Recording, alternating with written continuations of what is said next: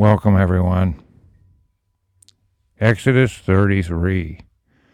We're going to look at that number now, not like the occultist. Uh, you realize that uh, Christ was 33 when he went to the cross?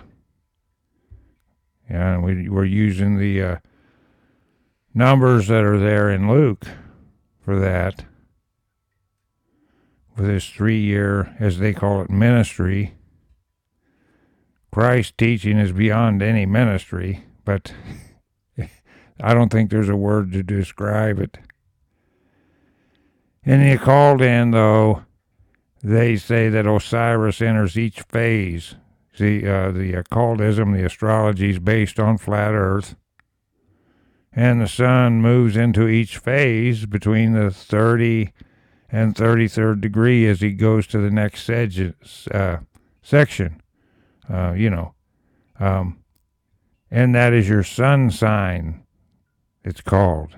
And that that's because the sun entered uh, as you were born, it was in a certain phase around that pancake of the earth. But we're not going to do that here. We're going to look at this differently because we have this talk of the angel of the Lord. In fact, we have the Lord allowing Moses to look on his glory here. Okay, this is a famous one here. So here we are, chapter 33 in the book of Exodus, and on we go. And the Lord said unto Moses, Depart and go up hence, thou and the people which thou hast brought up out of the land of Egypt unto the land which I swear unto Abraham, to Isaac, and to Jacob, saying, Unto thy seed will I give it. Okay, and that gets started there in Genesis. It gets repeated over and over and over. Two, and it says, And I will send an angel before thee, and I will drive out the Canaanite, the Amorite, and the Hittite, and the Perizzite, the Hivite, and the Jebusite. Three unto a land flowing with milk and honey, for I will not go up in the midst of thee, for thou art a stiff necked people, lest I consume thee in the way. So, did you just hear that? Out of all this and this uh, worshiping of Moloch after all the miracles, now he's not going to be in the midst of them like he was. How about that? How about blowing that? What an opportunity, right? So now I will not go up in the midst of thee, for thou art a stiff necked people, lest I consume thee in the way. That's burn you up, write you out. Okay, so instead he sends an angel. For it says in a new paragraph, new paragraph, and when the people heard these evil tidings, they mourned, and no man did put on him his ornaments, or orn, or ornaments, to pronounce it correctly, period. And they need to mourn, and they need to not backslide anymore, right? Okay, in 5 it says, For the Lord had said unto Moses, Say unto the children of Israel, Ye are a stiff necked people. I will come up into the midst of thee in a moment and consume thee. Therefore now put off thy ornaments from thee, that I may know what to do unto thee. In 6 it says, And the children of Israel stripped themselves of their ornaments by the Mount Horeb, And again, that is Sinai. And Moses took the tabernacle and pitched it without the camp, afar off from the camp, and called it the tabernacle of the congregation. And it came to pass that every one which sought the Lord went out unto the tabernacle of the congregation, which was without the camp. Period. Okay, you see how they lost the right to have the tabernacle right in the middle of them. In 8 it says, And it came to pass when Moses went out unto the tabernacle that all the people rose up and stood every man at his tent door and looked after Moses until he was gone into the tabernacle. And it came to pass in 9, as Moses entered into the tabernacle, the cloudy pillar descended and stood at the door of the tabernacle. And the Lord talked with Moses. I know, when you read this, and you've heard about this all these years, the real awesomeness of this hits you. And how, when this kind of thing happens, I'm not talking about their man made fake clouds that they got, their rolling clouds that they use here. I guess the military puts them out, DARPA puts them out. Not those. This is the real deal here. This must have been an awesome sight, and there would be no reason to go against God, would there? And here, look at the Lord's talking with Moses there. 10 And all the people saw the cloudy pillar stand at the tabernacle door, and all the people rose up and worshipped, every man in his tent door. 11 And the Lord spake unto Moses face to face, as a man speaketh unto his friend. And he turned again into the camp but his servant Joshua, the son of Nun, a young man, departed not out of the tabernacle. New, par- new paragraph. In 12 it says, And Moses said unto the Lord, See, thou sayest unto me, Bring up this people and thou hast not let me know whom thou wilt send with me. Yet thou hast said, I know thee by name, and thou hast also found grace in my sight. Now therefore I pray thee, if I have found grace in thy sight, shew me now thy way that I may know thee that I may find grace in thy sight, and consider that this nation is thy people. And here's God talking back. And he said, My presence shall go with thee, and I will give thee rest. So God is going right along with them.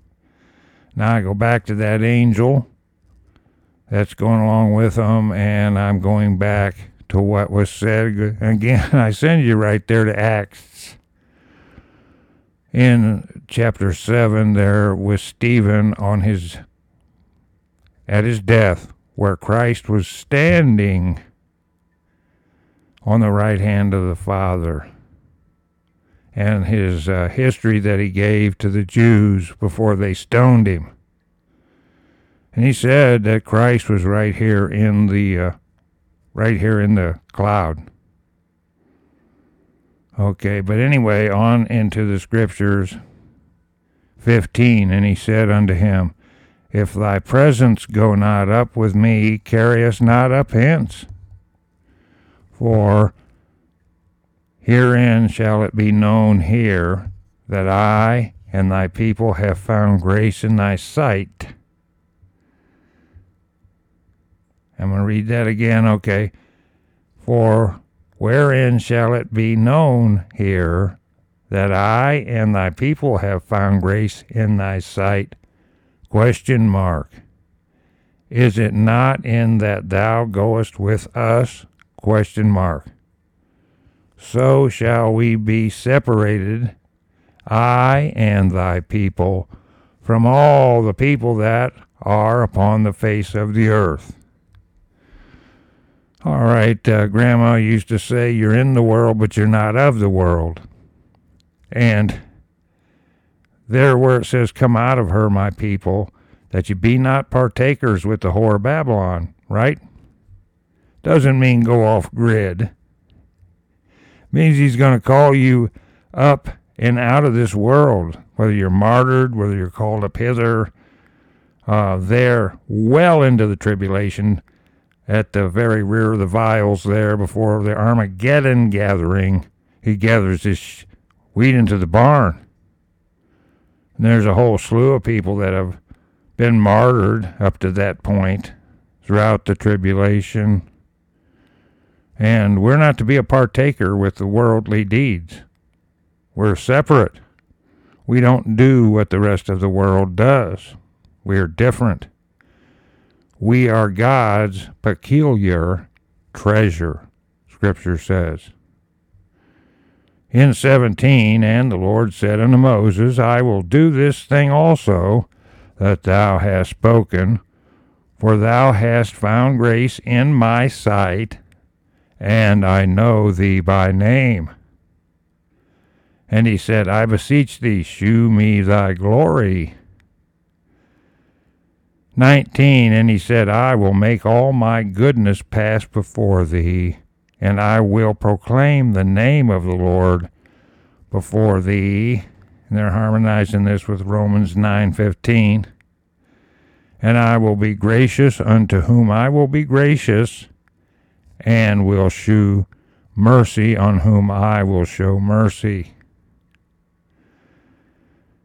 20 And he said, Thou canst not see my face, for there shall no man see me and live. That's what I'm saying.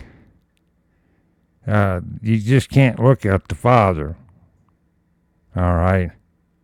That's the point here. You got the image of the Father coming. That's Christ. If you've seen Christ, you've seen the Father, Scripture says. However, the glory of uh, the Father uh, would kill you. All right, you just can't do it. All right, that being said, 21 And the Lord said, Behold, there is a place by me, and thou shalt stand upon a rock. How about that little inference there? Standing on the rock, okay, or a rock here. 22 And it shall come to pass while my glory passeth by that I will put put thee in a cleft of the rock and I and will cover thee with my hand while I pass by and I will take away mine hand and thou shalt see my back parts but my face shall not be seen. Okay, so uh, it's not really complicated. You have the Father, Son, Holy Ghost. The Spirit is in both, the Father and the Son, obviously. Every saint was given to uh, the Son by the Father, okay, by the Son, S O N. Uh, all flesh was created, the world was created all things were created by the Son, and it was a gift from the Father. They are separate, but they are yet one, they are yet unified. And then Scripture teaches that in the world tomorrow, in the New Jerusalem world tomorrow, that the Father and Son and Holy Ghost will be even closer as one and will be a part of the great temple of God, the great New Jerusalem, and we can be part of all that. We can draw closer to God there. That's what the scripture teaches. And we'll just move on into uh, the next chapter, into 34. And we do have some repetitive stuff here. I don't know how many times it's said, but it's a bunch. So there's really no reason not to understand everything that's in the Old Testament and the New Testament and the Old Testament Apocrypha. Uh, verse 1 in Exodus chapter 34.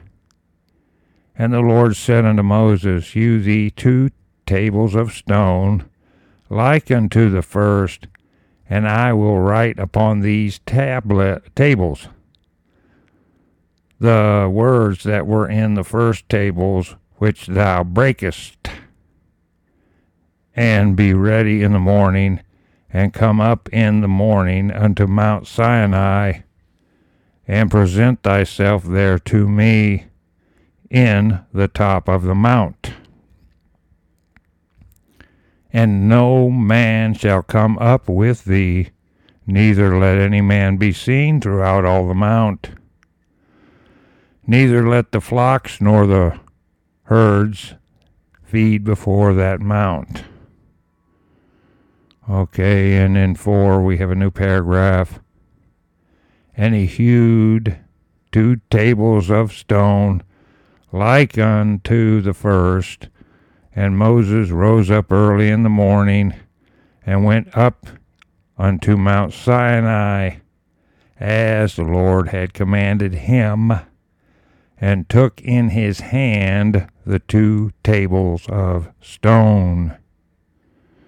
And the Lord descended in the cloud, and stood with him there, and proclaimed the name of the Lord. And the Lord passed by before him and proclaimed the Lord, the Lord God, merciful and gracious, long suffering, and abundant in goodness and truth, keeping mercy for thousands, forgiving iniquity and transgression and sin, and that will by no means clear the guilty, visiting the iniquity of the fathers upon the children and upon the children's children unto the third gener- and fourth generation. And uh, I'm going to add uh, a commentary note here from the last time he said this in the, the Bible uh, of those that hate me, it says.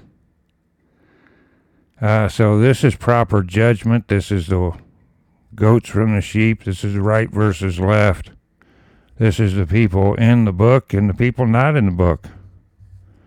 Okay, so there's that.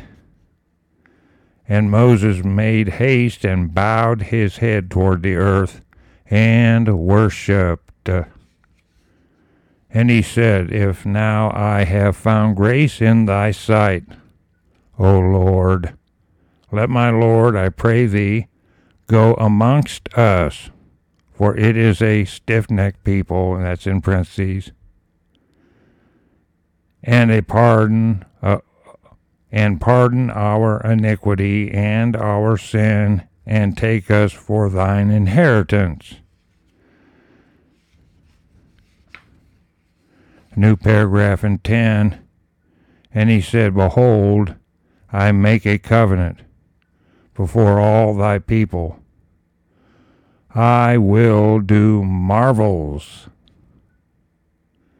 such as have not been done in all the earth, nor in any nation, and all the people amongst which thou art shall see the work of the Lord. For it is a terrible thing that I do with thee. And folks, that terrible don't mean bad. That means awesome. It means uh, so great, uh, something that is just a one of a kind. So that word terrible has nothing to do with any evil, okay? It's a just balance here. Notice the wheat from the chaff. Notice that he's going to forgive them and try to do this amongst them. He's making this covenant. So he is the giving them another chance to do right in his sight. 11. Observe thou that which I command thee this day. Behold, I drive out before thee the Amorite, and the Canaanite, and the Hittite, and the Perizzite, and the Hivite, and the Jebusite. Now remember what these people do. Remember that they breed with the fallen angel Nephilim. Remember that they sacrifice their children. Remember that they mingle with the uh, gods of Canaan, the fallen angel demonic forces. All right, but here in chapter 34, we go on in 12. It says, Take heed to thyself, lest thou make a covenant with the inhabitants of the land whither thou goest, lest it be for a snare in the midst of thee. Okay. And again, that's yoking with people that you just can't yoke with. And that includes today, folks you got to beware. I've been going through that. Who you're yoking with. You're going to run into these pagan people everywhere. That's not what we're talking about. We're talking about yoking with these people. In this case, a covenant of some type.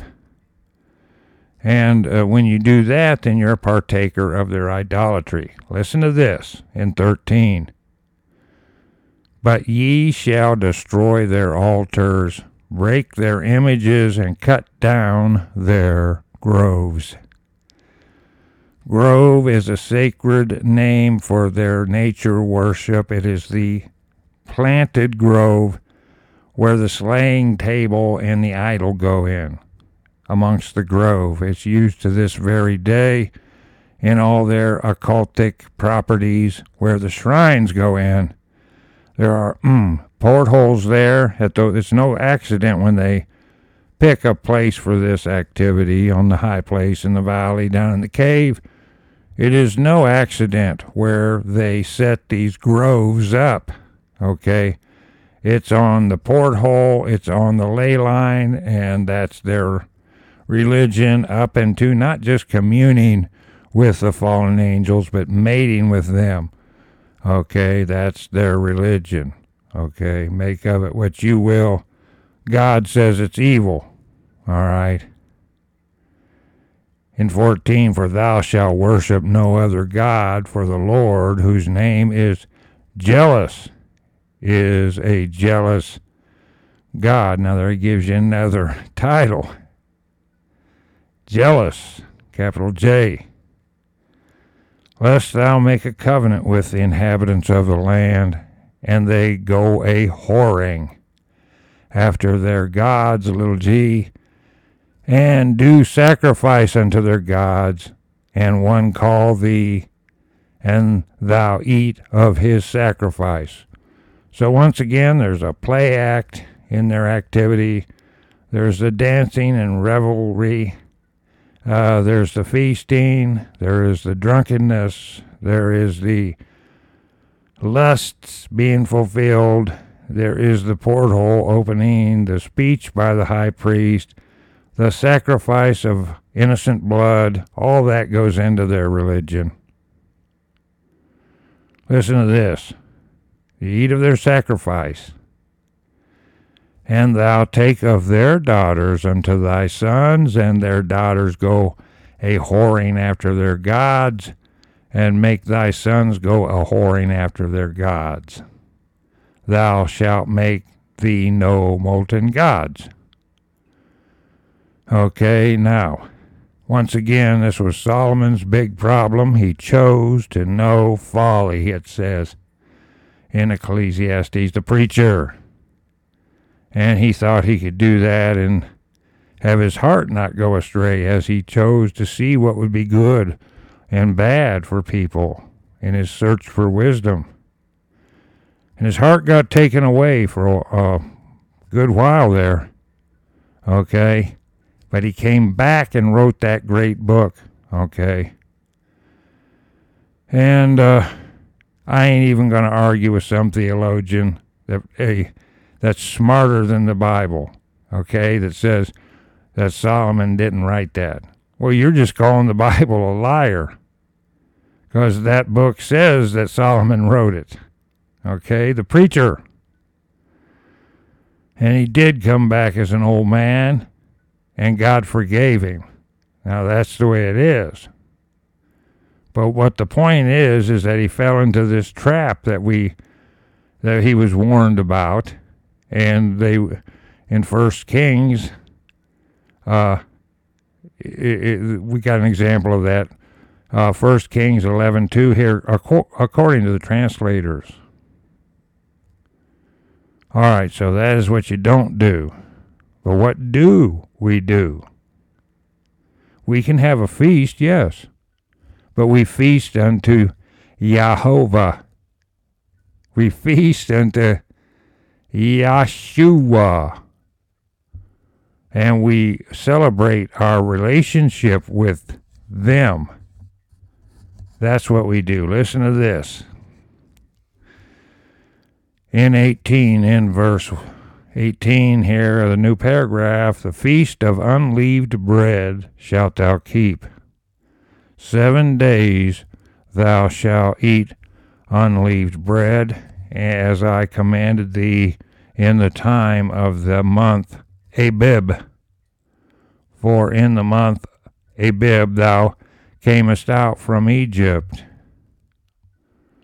19. All that openeth the matrix is mine, and every firstling amongst thy cattle, whether ox or sheep, that is male. Okay, see? That's that's the basis of the tithe.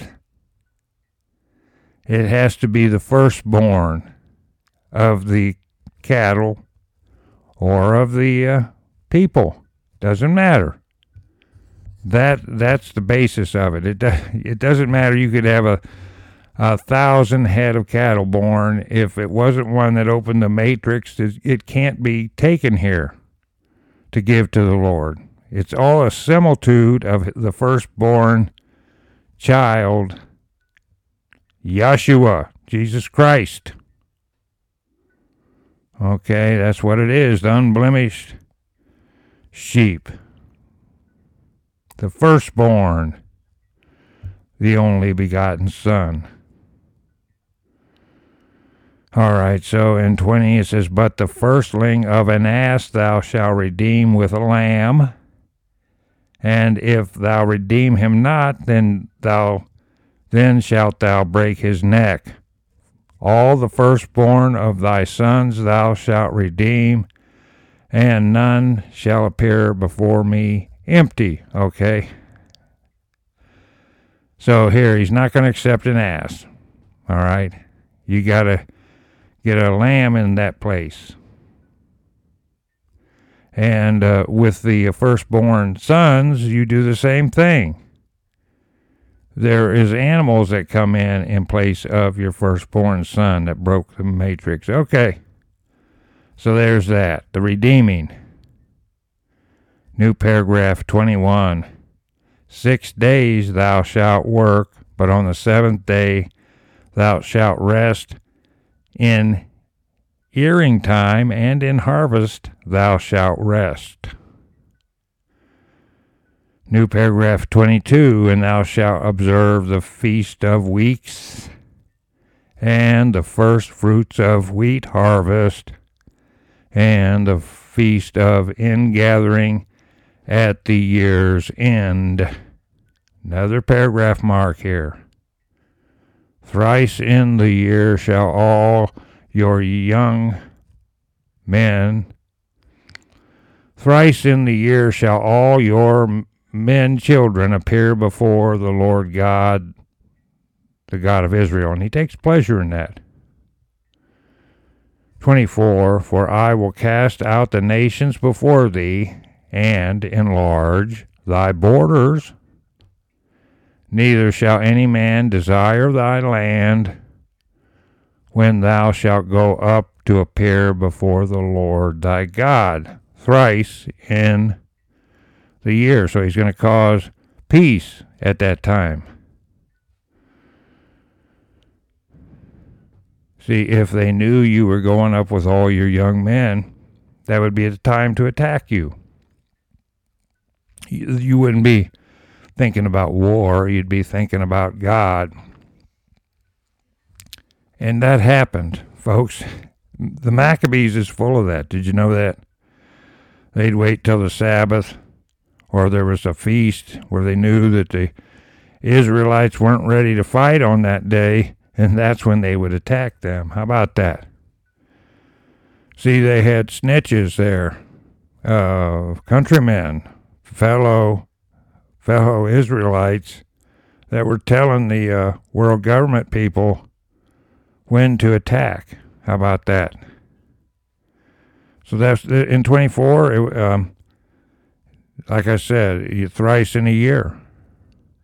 25 Thou shalt not offer the blood of my sacrifice with leaven, neither shalt the sacrifice of the feast of Passover be left unto morning. This is all repeats. And back in chapter 23, he went over this. 26 the, fir, the first of the first fruits of thy land thou shalt bring unto the house of the Lord thy God. Thou shalt not seethe a kid in his mother's milk. We went through that. And all that's in Exodus 23 and Deuteronomy. 27 And the Lord said unto Moses, Write thou these words, for after the tenor of these words I have made a covenant with thee and with Israel. 28 And he was there with the Lord 40 days and 40 nights. There's that number again 40. The number of chapters we have here. See, the translators were teaching us the importance of 40. So, and he was there with the Lord forty days and forty nights. He did neither eat bread nor drink water, and he wrote upon the ta- tables the words of the covenant, the Ten Commandments. 29 is a new paragraph, and it came to pass when Moses came down from Mount Sinai with the two tables of testimony in Moses' hand when he came down from the mount. Okay, uh, that was with the two tables all the way to down from the mount. That was parentheses, and they end after the mount there. That Moses was not that the skin of his face shone while he talked with him. So he's just full of the Spirit. Uh, his face is doing like Stephen's there in Acts chapter 7, where everyone thought he was an angel. They stoned him anyway, didn't they? 30, it says, And when Aaron and all the children of Israel saw Moses, behold, the skin of his face shone, and they were afraid to come nigh him. 31 And Moses called unto them, and Aaron and all the rulers of the, the congregation returned unto him, and Moses talked with them. 32 And afterward all the children of Israel came nigh, and he gave them in commandment all that the Lord had spoken with him in Mount Sinai. 33 and until Moses had done speaking with them, he put a veil on his face. Okay? Now, if you want to see Paul's take on, he's using this as a similitude of people not being being afraid. They're being afraid of God. They're being afraid to do right in His sight, and that's in Second Corinthians, and they're giving us the verses here in chapter three thirteen, and uh, Paul used that as a uh, allegory of them not being able to understand the laws that they're supposed to know. Uh, the the wisdom and understanding is not with them. There's a veil over that. Remember that table people? Yeah. In 34 it says, But when Moses went in before the Lord to speak with him, he took the veil off until he came out. And he came out and spake unto the children of Israel that which he was commanded. 35 And the children of Israel saw the face of Moses, that the skin of Moses' face shone. And Moses put the veil upon his face again until he went in to speak with him. With who? With God Almighty, with the Father, Son, Holy Ghost, the angel of God, Christ, there, the image of the Father. That's who he's talking to and uh, so, like I said here, uh, this veil, um, he's talking about them not being able to understand scriptures that are per- just plainly talked about. And this is the reason why some people, not all of them, not all of them at all, couldn't grasp the fact that this is their Savior that, that they're attacking. Now, who were the people doing that? Well, the people really responsible for that, we know, were the uh, Pharisees. And they have the Kabbalah, and they have the Talmud, and they have the Zohar, and they and those harmonize with all the other satanic gospels, all the doctrines of the Canaan and their fallen angel worship. That's what this is. So Paul used it as an allegory, and uh, that's what this is what he was referring to there in Exodus.